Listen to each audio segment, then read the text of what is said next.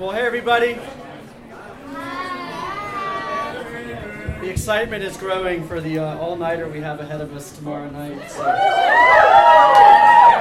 I thought it was going to be a late night when it said 2 a.m. bedtime, and then people informed me that was only a suggestion. So. yeah. We're in for a load of fun, us older people. Yeah, some of us need to sleep. Yeah, if I include myself in that, I don't what it means for other people. But uh, hey, it's been a lot of uh, it's been a blessing and a lot of fun being with you guys this week, and um, it's especially been fun as the week goes on, getting to sit down with uh, some of you individually and get to hear some of your stories. And what I'm most encouraged about is um, hearing how God has been faithful to do what He always said He would do. But I guess I'm not surprised, but it's always good to see Him um, doing what he told us to expect him to do, which is to use his word to heal his people. And so it's been really uh, encouraging to me to hear how uh, he has been getting through all the, all, all, the obstacles we have in our hearts and our ears um, to bless us this week. So praise him for that. Uh, and for the uh, brothers and sisters up here leading us in worship, um, thank you. It's been such a blessing uh, to prepare to hear the word. The fact that we have a term called worship leader presumes we need leading in worship. It might not be, or maybe correct worship might not be intuitive for us.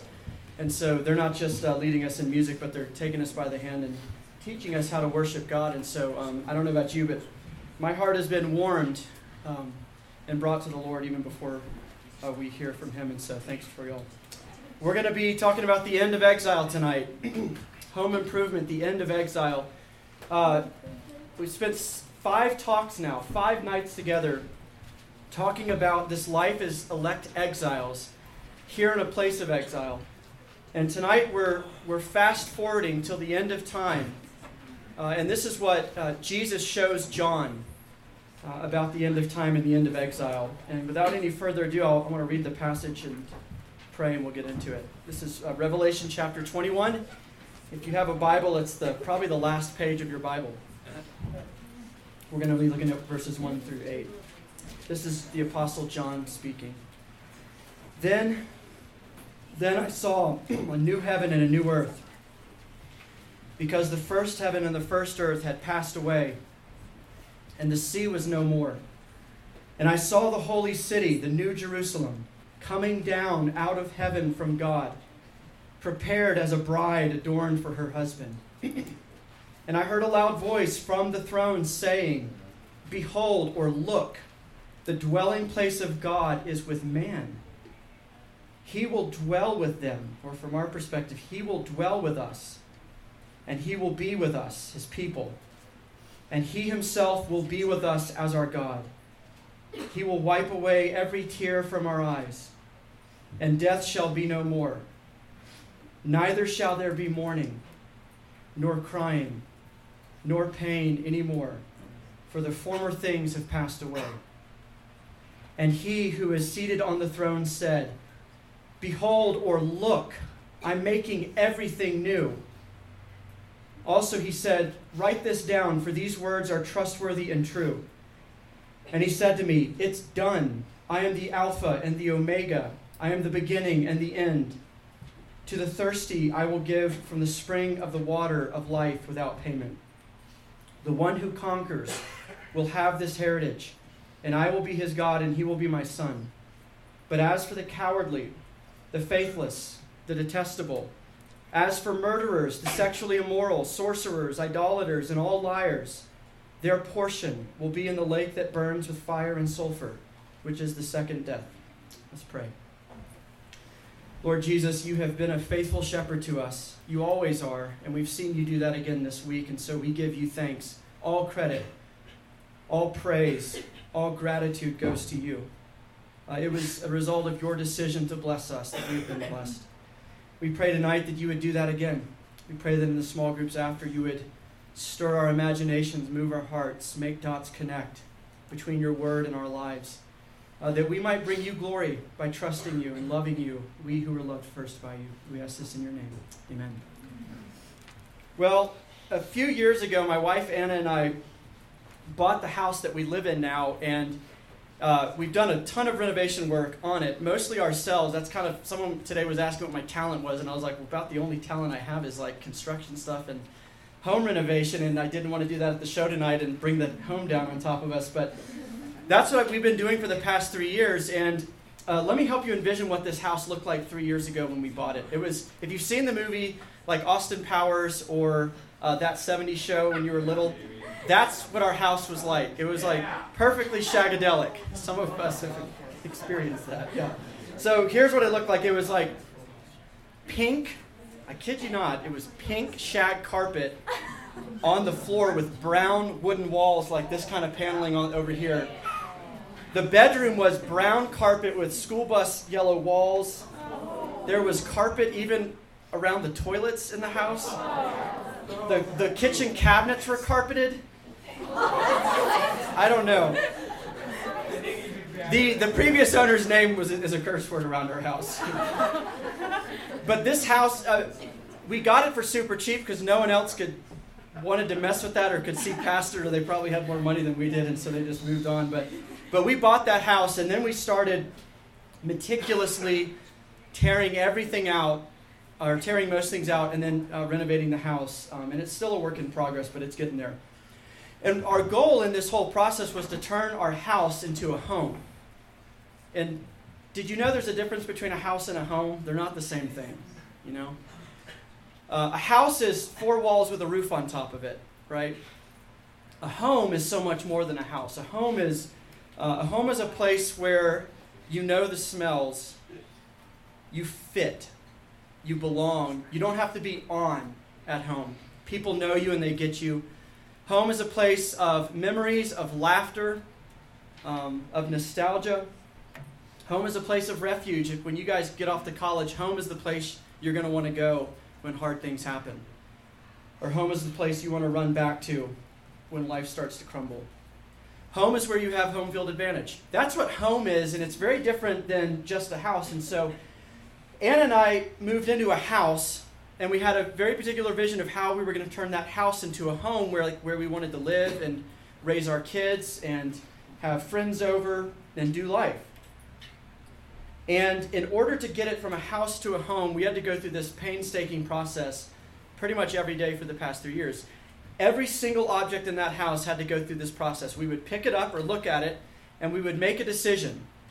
Does this thing, whether it's like some really ugly doorknob or some light fixture or outlet cover, does this fit our vision for what our home is going to be? Does this fit with what we're going to do to this to make it a home. And if it fit, if it was redeemable, we kept it. And it, it would need a lot of like repainting and refurbishing and cleaning and that kind of thing, but we kept it and we used it in our new home. It's still there. But if it was uh, unredeemable, if it was incompatible with the home that we were building, if it didn't fit, uh, then it, I drove it to the landfill. We took it to the dumpster. And that's what we did to get our house uh, from a house to a home. That's the painstaking process uh, that we went to. If something fit our vision for home, it stayed. If it didn't fit that vision, uh, it went to the dumpster. Now, we just read a passage that I think we can think about it in a similar way. What is God doing to turn this earth in its present form, which I call a house? It's a place where we live, but it's not a place where we fit. It's a place where we do life, but it's not a place uh, where we belong. So, if God is going to make this house into a home, which is all the things I described earlier, what's he going to have to do to bring a house to a home? He's going to have to do the same thing that Anna and I did to our house. Everything in this realm gets picked up by him and looked at and examined, and if it fits is, and is compatible with his vision of what he's making this earth into, which is a home, then it stays. It gets refined and purified, but it stays. And if he picks it up and it is fundamentally incompatible with who he is and the home that he's making for him himself and his people, then it goes. It goes to the dumpster. It goes to the fire pit. They have a fire pit right out there. They burn something and maybe they're trash or whatever. But it, get, it gets destroyed because it doesn't fit what he's going to make this place into. And that's what he's got to go through the same way Anna and I did. And that is our hope in exile when we look to the future. That God is systematically going through this house and determining what stays and what goes when He makes a home here. Now, a little bit of rewind. Let's go back to how this earth is a house and not a home. We've kind of been talking about it. it's been the theme of exile, right? First day, second day, third day. We've been unpacking this theme of like we're people who feel out of place. We don't have home field advantage. We're like the Israelites, but we're in Babylon. There's this tension in all of our lives. By the way, I haven't gotten to sit down and talk with all of you, but you're normal if your life is complicated right now. That's, that doesn't make you abnormal. That makes you like everybody else. You're feeling the, the exilic pull, the tension. And this is a house, which explains why we feel homesick. And it's not a it's not it's a homesick that's kind of a subtle like I just feel a little bit out of place here. Like I feel like I was made for somewhere else. It's just like life is chafing a little bit. Feels like my life is a tight pair of pants and I, I can't bend my leg the way it's supposed to and it's like a little bit uncomfortable. Mm-hmm. Because we're homesick. We were made for another place and another kind of place. And I don't think you need me to inform you that this house is rather inhospitable to our lives. This broken world is inhospitable. Because as I've talked to you guys this week, we've had conversations about uh, the ways you're longing for friendships you don't have, the ways uh, many of you, many of us are very lonely, feel isolated and cut off from other people, struggling to figure out how and where you fit in, family troubles back home, disasters you have to return to Saturday morning. This world is a place of insecurity, not security, right? We feel insecure. We're in an insecure world.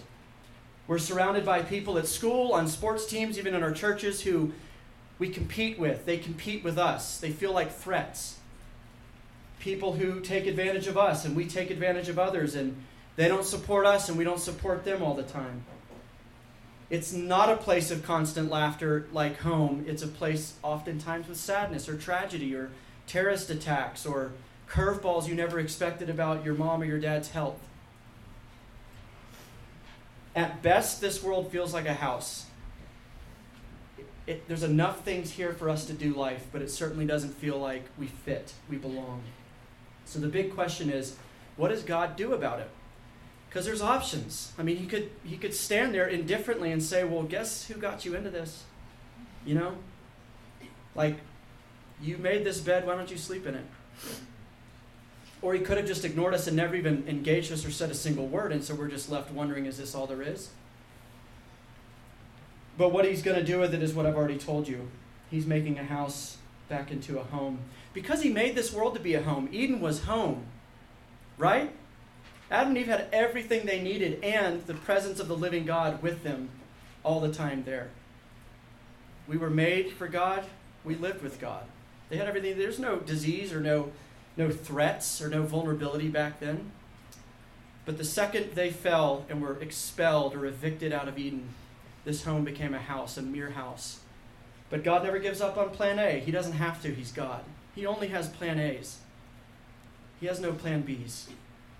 And so he goes back to plan A and he's going to make this happen. And so when, he, when I say that he's going to make this world, our this world where we do lives back into a home, what I mean is He's going to make this a hospitable place, a warm place, a place full of laughter, a place where you fit, a place where you belong, a place where you're not in competition with anyone. You're not suspicious of anyone's motives, and they're not suspicious of your motives. It's a place where nobody has to go in for six month cancer screenings to see if it came back. It's a place where babies don't die. It's a place where gossip doesn't happen when you leave the room. It's a place where people don't judge your body when you walk into a room. It's a place where you get to be you, and your neighbor gets to be your neighbor, and you're okay with that, and you're happy with that, and you're with God. And there's no more distance, there's no more saying, I feel dry, or he feels so far away, or anything like that, because God is making this back into a home. And I was telling a, friend earlier the closest depiction of heaven I've ever seen in a movie. This is arguable, it's just my opinion, but the closest depiction I've ever seen of it is Bilbo Baggins' birthday party. And I don't even know which Lord of the Rings that was. Fellowship, Fellowship of the Ring. Sorry. Easy now. Don't throw stuff at me. Um, so in Fellowship of the Ring, Bilbo Baggins' birthday party, do you remember it? What the scene was? Uh, it was inside, it was outside, it was amazing. It, there was stuff going on in little lodges like this, and there was like fireworks going off, and everybody was singing and dancing. Everywhere you went, there was music, there was laughter, there was there was dancing, there was singing. Uh, it was it was glorious. Everybody was so caught up in the moment. There wasn't some like depressed people over here who were like you know navel gazing and upset about the party. Everybody was in it. There weren't cliques. Everybody was so pulled into the action and the fun and the joviality of it all. And it just seemed like this completely light-hearted but serious moment. Serious because joy is serious. It takes a lot to produce it. Amen. And that's to me that's the closest thing I've ever seen of heaven. It's a place of just unbelievable feasting. It's a place of liberality. There's a lot of wine in heaven. There's a lot of celebration in heaven. There's a party in heaven. There's happiness in heaven. There's nobody talking about, man, back in the day when things used to be great. Everybody's in the moment because the moment demands that much of your attention, all of you. And I love that scene because when I saw that scene, I was like, I'd give anything to jump through my TV screen and be in that party. And I've never been in a party like Bilbo Baggins' birthday party. I've been to some good parties before, but nothing came close. They captured it so well. Because everybody in that scene, there was not a care in the world. Nobody was anxious. Nobody was worried about tomorrow and having to wake up and go to work. It was just perfect bliss and joy. That's what this home is going to be. And to make it happen, God is going to renovate and renew this earth, and He's going to eradicate all the things that don't fit. Now, John, it's interesting with this passage. John arranges this whole passage, he organizes it in two little clusters. The things that aren't going to fit, that are not compatible with this home, the things that get thrown in the dump, and then he talks about the things that are compatible. They do fit God's vision for this home, and so they stay. They get refined, but they stay. The first things that he says don't fit, they're going bye bye. He says in verse 1 And behold, the sea was no more. First time I heard that was about 10 years ago, and I was really bummed because I was like, what about sailing? What about sunsets over the beach? And someone had to say, Dear Ben, dear simple minded Ben, he's not saying there won't be an ocean. He's saying there won't be a sea, which for first century hearers, the sea was a big, bad, dangerous place. Kids didn't get swimming lessons in first century Palestine. The only people who went out in the ocean were people who had to get way far away on the other side of the world, or fishermen. And all the time, boards from boats were washing up on the sea, and people were like, Well, Dad went out to go fishing this morning, and I've never seen him since. The sea was a place of chaos. It was a place that was not under control. It was a place that killed you. So people looked at the sea, and it was just this image of uncontrollable, chaotic tragedy. It was seen with fear. And so when John says there will be no sea in heaven, he's not necessarily saying the ocean will be gone, he's saying chaos will be gone. He's saying disorder will be gone. He's saying tragedy will be gone. Curveball surprises will be gone. Things that catch you off guard and punch you in the gut will be no more. He says right after that in verse 2 and verse 3 there will be no more separation between God and his people. He sees the city of God, the new Jerusalem, coming down out of heaven here. Sometimes I talk to my students about this passage and I say, when the new heavens and the new earth comes, who's going to be waiting on the moving truck, heaven or earth? The moving truck's going to heaven and bringing it here. God loves this place. He's not throwing it away. Heaven's coming here. God will dwell with his people here when his, earth, when his earth is renewed. There will be no more separation between us and his people. He will be with us. Behold, the dwelling place or the tabernacle of God is with man. He will dwell with us, and we will be his people, and he himself will be with us as our God. That's what he means when he says there's no more temple. Because this earth, this earth is the temple. This is the place where God dwells with his people. He says in verse 4 there's no more death or mourning or crying or pain. And I love how John specifically mentions each of those things instead of just using a catch all term like saying there's no more bad things. But he specifies it to, to push home the point that all the things that make you cry, all the things that make you hurt, all the things that confuse you will not get through this filter of grace. They do not fit what God is doing with this world. They don't belong. They get thrown out. They're incompatible.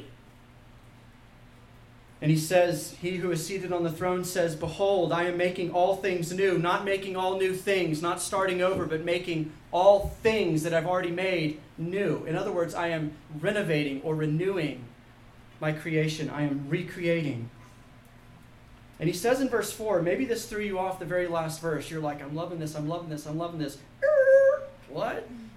Lake of fire? People thrown in it? He says in verse 8, and then later on in this chapter in 27, I didn't read it. But what else won't, doesn't fit this home where God will dwell with his people forever?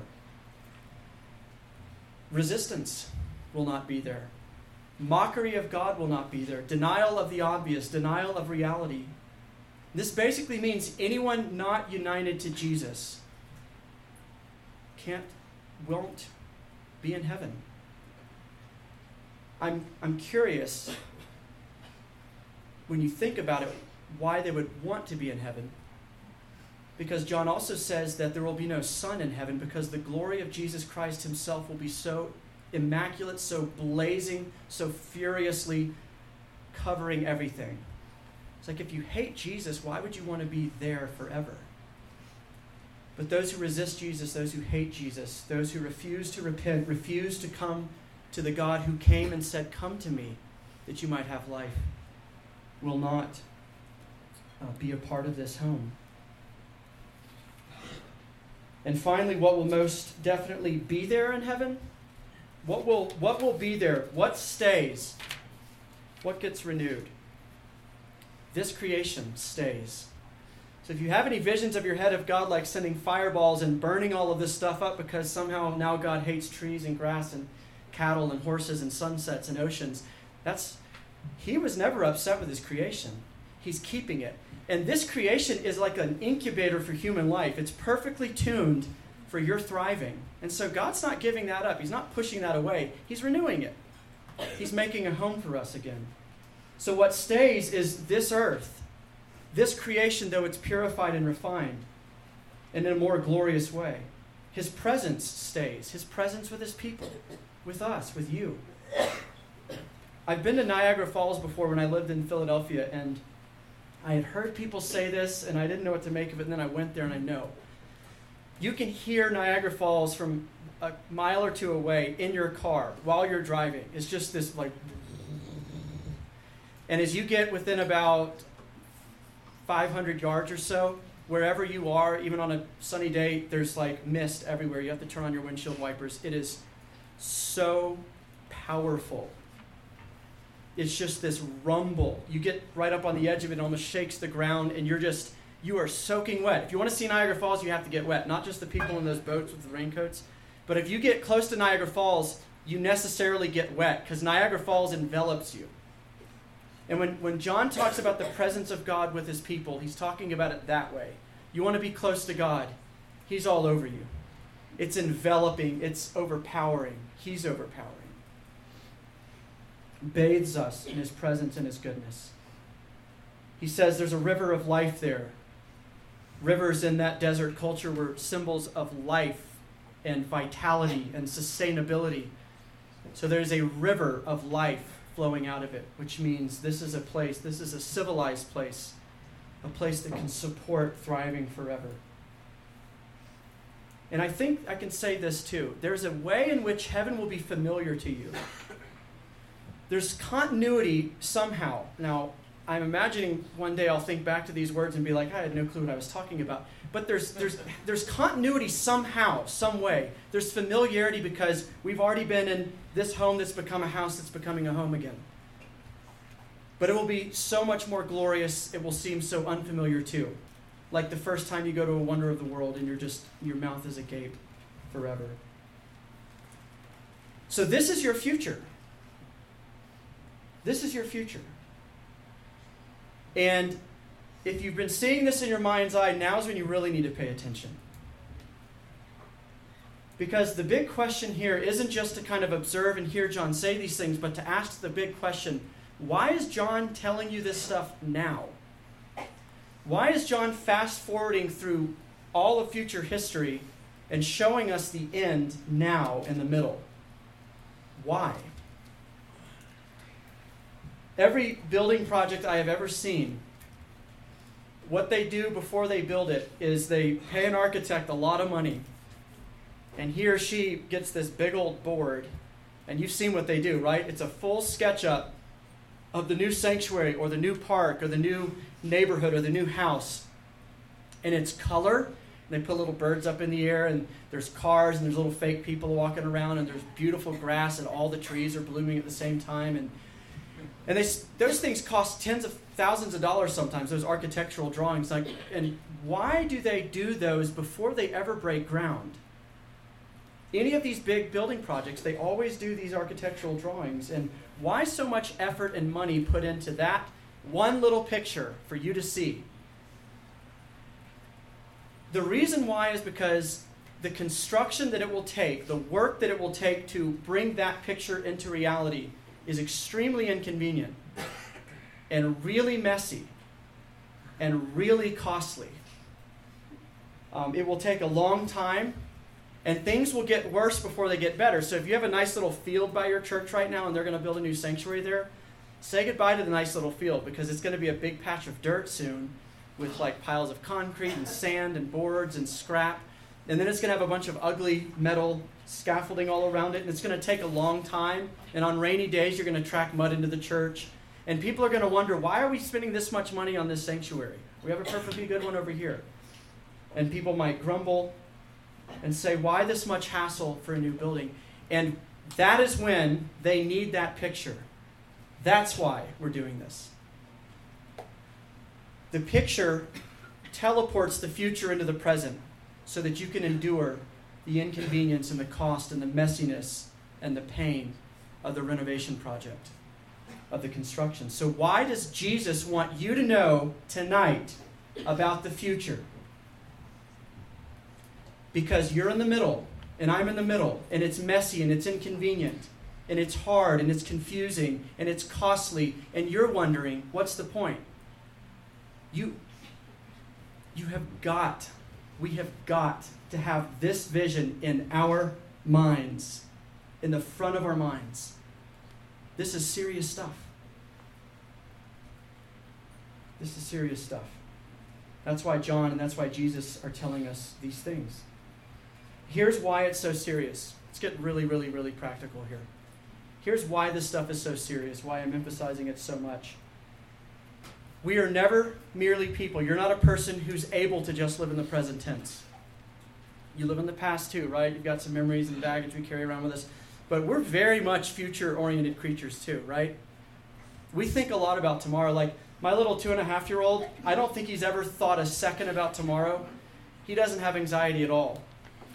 He's all here. He like finds a leaf on the ground. The other world doesn't exist. He's all there. He's never lost a wink of sleep over what he has to do tomorrow. He's a present tense creature. You're not, because you grew up and you occupy three time zones at once past, present, and future, mainly present and future. Don't you worry a lot about tomorrow? Have you all already started thinking about Saturday and what you're coming back home to? Have you started thinking about August and what's going to happen when you're off at college or you're back at a new school or new friends? Dallas Willard is an old theologian. He said, We human beings think about the future as naturally as we breathe. The human mind must must have some picture of the future. And I think precisely it's your view of the future that determines your peace of mind today. Here's an easier way to think about that. What you think is going to happen tomorrow has everything to do with how you live today. Some of your seniors, I've been talking to you, you're about to uh, go to college. This is your last uh, YXL. Your future is absolutely changing your present. You might be a little bit more sentimental or emotional tomorrow than some of the other people because your future is affecting your present. You might be a little bit more nervous than other people because this, this big unknown of college is around the corner. Some of y'all have been running on fumes this week. Actually, not some of you, all of you. Haven't been getting much sleep. You've been running around all day. You're like running on fumes, and you're okay with that because your future is affecting your today. You know that this weekend you get to leave and go get some sleep again. So you're willing to get two hours of sleep at night. Right? Your future is affecting your, your tomorrow is affecting your today. You are a future oriented creature. You think about the future. I'm not telling you to think about the future, I'm saying you already do. What's important is what do you think about the future? When you think of the future, what do you see? We all have images in our mind. It's an image of doom, or it's an image of hope. It's an image that includes God, or an image that omits God. And if you know what we've been talking about, that our God promises to make everything sad come untrue, promises to make everything ugly become beautiful, everything bad become good, everything fragile become strong, then it changes everything about today, right? Have we established that? how tomorrow affects today? If you know that is what's happening tomorrow, does it not affect today? It has to. C.S. Lewis famously said, you've heard this before. He said, if you read history, you'll find that the Christians who did most for the present world were precisely those who thought most of the next. It is since Christians have largely ceased to think of the other world or of tomorrow that they have become so effective in this or so ineffective today. Those who have made the biggest impact, left the biggest legacy, affected the most lives, are those who thought about tomorrow. And he said the reason so many of us have such little impact or effect on others is because we're so consumed with today in, in this life, not the life to come. You have to think about the future when your parents say they're getting a divorce. You have to think about the future when your dad tells you he has cancer. You have to think about the future when the person you thought you'd spend the rest of your life with says, I don't want to spend another day with you.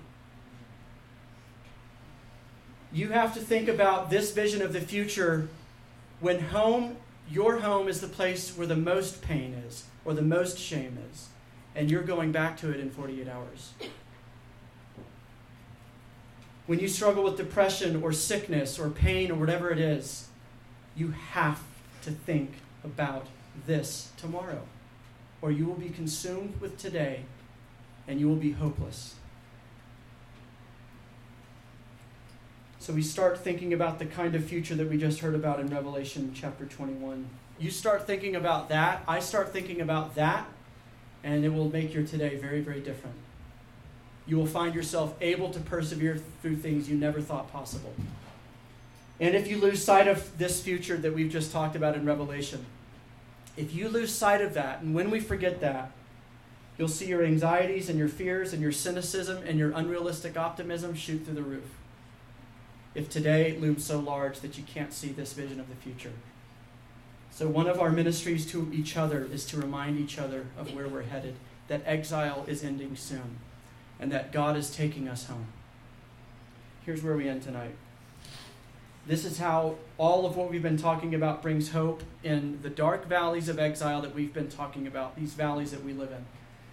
I heard this story from a friend, uh, and it, it happened at his church um, up in Boston he's a, a, a, PCA pastor, like several of us, and uh, he, he told me the story about a couple in his church who were pregnant, and uh, the, the mom and the dad were so happy, so excited. It was their first kid, Um, and about halfway through the birth, they did some genetic testing as a routine part of their pregnancy, and they found out that the, their baby had a genetic dysfunction that would virtually guarantee that he would only be able to live, you know, a few days or a week at the most. He, he couldn't survive outside of the womb longer than a week or, or 10 days. And they were devastated, as you can imagine, by the news to bring a baby full term that they knew ahead of time wouldn't survive. And so the parents um, went through the pregnancy, and when their baby was born, they stayed by his uh, bedside in the NICU, by his little crib in the NICU, for those seven or ten days, and the baby died as the doctors had, had warned them. Uh, and they were, they were devastated. And so the doctors, uh, in the aftermath of that, they came to the parents and they said, the genetic condition that the baby had came from the combination of y'all's genes, and if you have other children, there's a 99% chance this will happen again. And so we need to be thinking about adoption or other, other things. And uh, so the husband went and got a vasectomy. Uh, and if you don't know this yet, um, those don't always work. And uh, several months later, this husband, uh, uh, this wife uh, got pregnant again. And they were terrified that the same condition would be in this kid. So they went back to their doctor, and when the baby was big enough to do the testing, um, he came back with the news that they already suspected this baby has that condition as well. Same thing, this baby will likely last only seven or ten days. But this time, when their son was born, the baby was delivered, and they took their son and they checked out of the hospital and they took him home. And they had a room prepared for him with his name on the wall and a crib. And this father told this pastor who told me we would I would sit with my little boy on my knee and I would bounce him on my knee, and my wife and I would lay on the bed with him, and we told him about Jesus, and we told him about the resurrection. And we told him the kind of world that God is making. And we said, That is where we were made for, and we will be there with you. And they did that every night with their son until he died. And my question to you is don't you know your Father sits with you in your pain, in your sadness, in your confusion, in your doubt, and says, Let me tell you about my son Jesus. Let me tell you about the resurrection, and let me tell you about the world that I'm making, the home that I am making for you, where you will live with me forever, and I will be your God, and you will be my son and my daughter. Brothers and sisters, this isn't little Christian talk. This isn't church camp stuff. This is dead serious. This is the difference in you living a life of hope or you turning into a life of cynicism and hopeless despair. What kind of father do you have? And what is he doing with this world? Your exile and my exile is ending very soon. And what we've talked about tonight is the home where we are being taken to. Amen. Amen. Let's pray. Lord Jesus, we thank you that you left heaven. You became one of us. You came to earth. You lived a life full of sorrow and pain. You lived life in our skin. You bore our sin. You bore the very thing you hate with a furious hatred because you are holy and pure. You took it upon yourself that we might have what you have, which is cleanness and righteousness and holiness and purity and love. And you have not just made us new, but you are making all things new. And you have not given up on this world, but you will put us in it with you forever when it is cleaned and when we are with you. And so make this vision our vision. Make it pop into our heads, Holy Spirit, every day. Burn it into our minds. We pray for your sake and ours. Amen.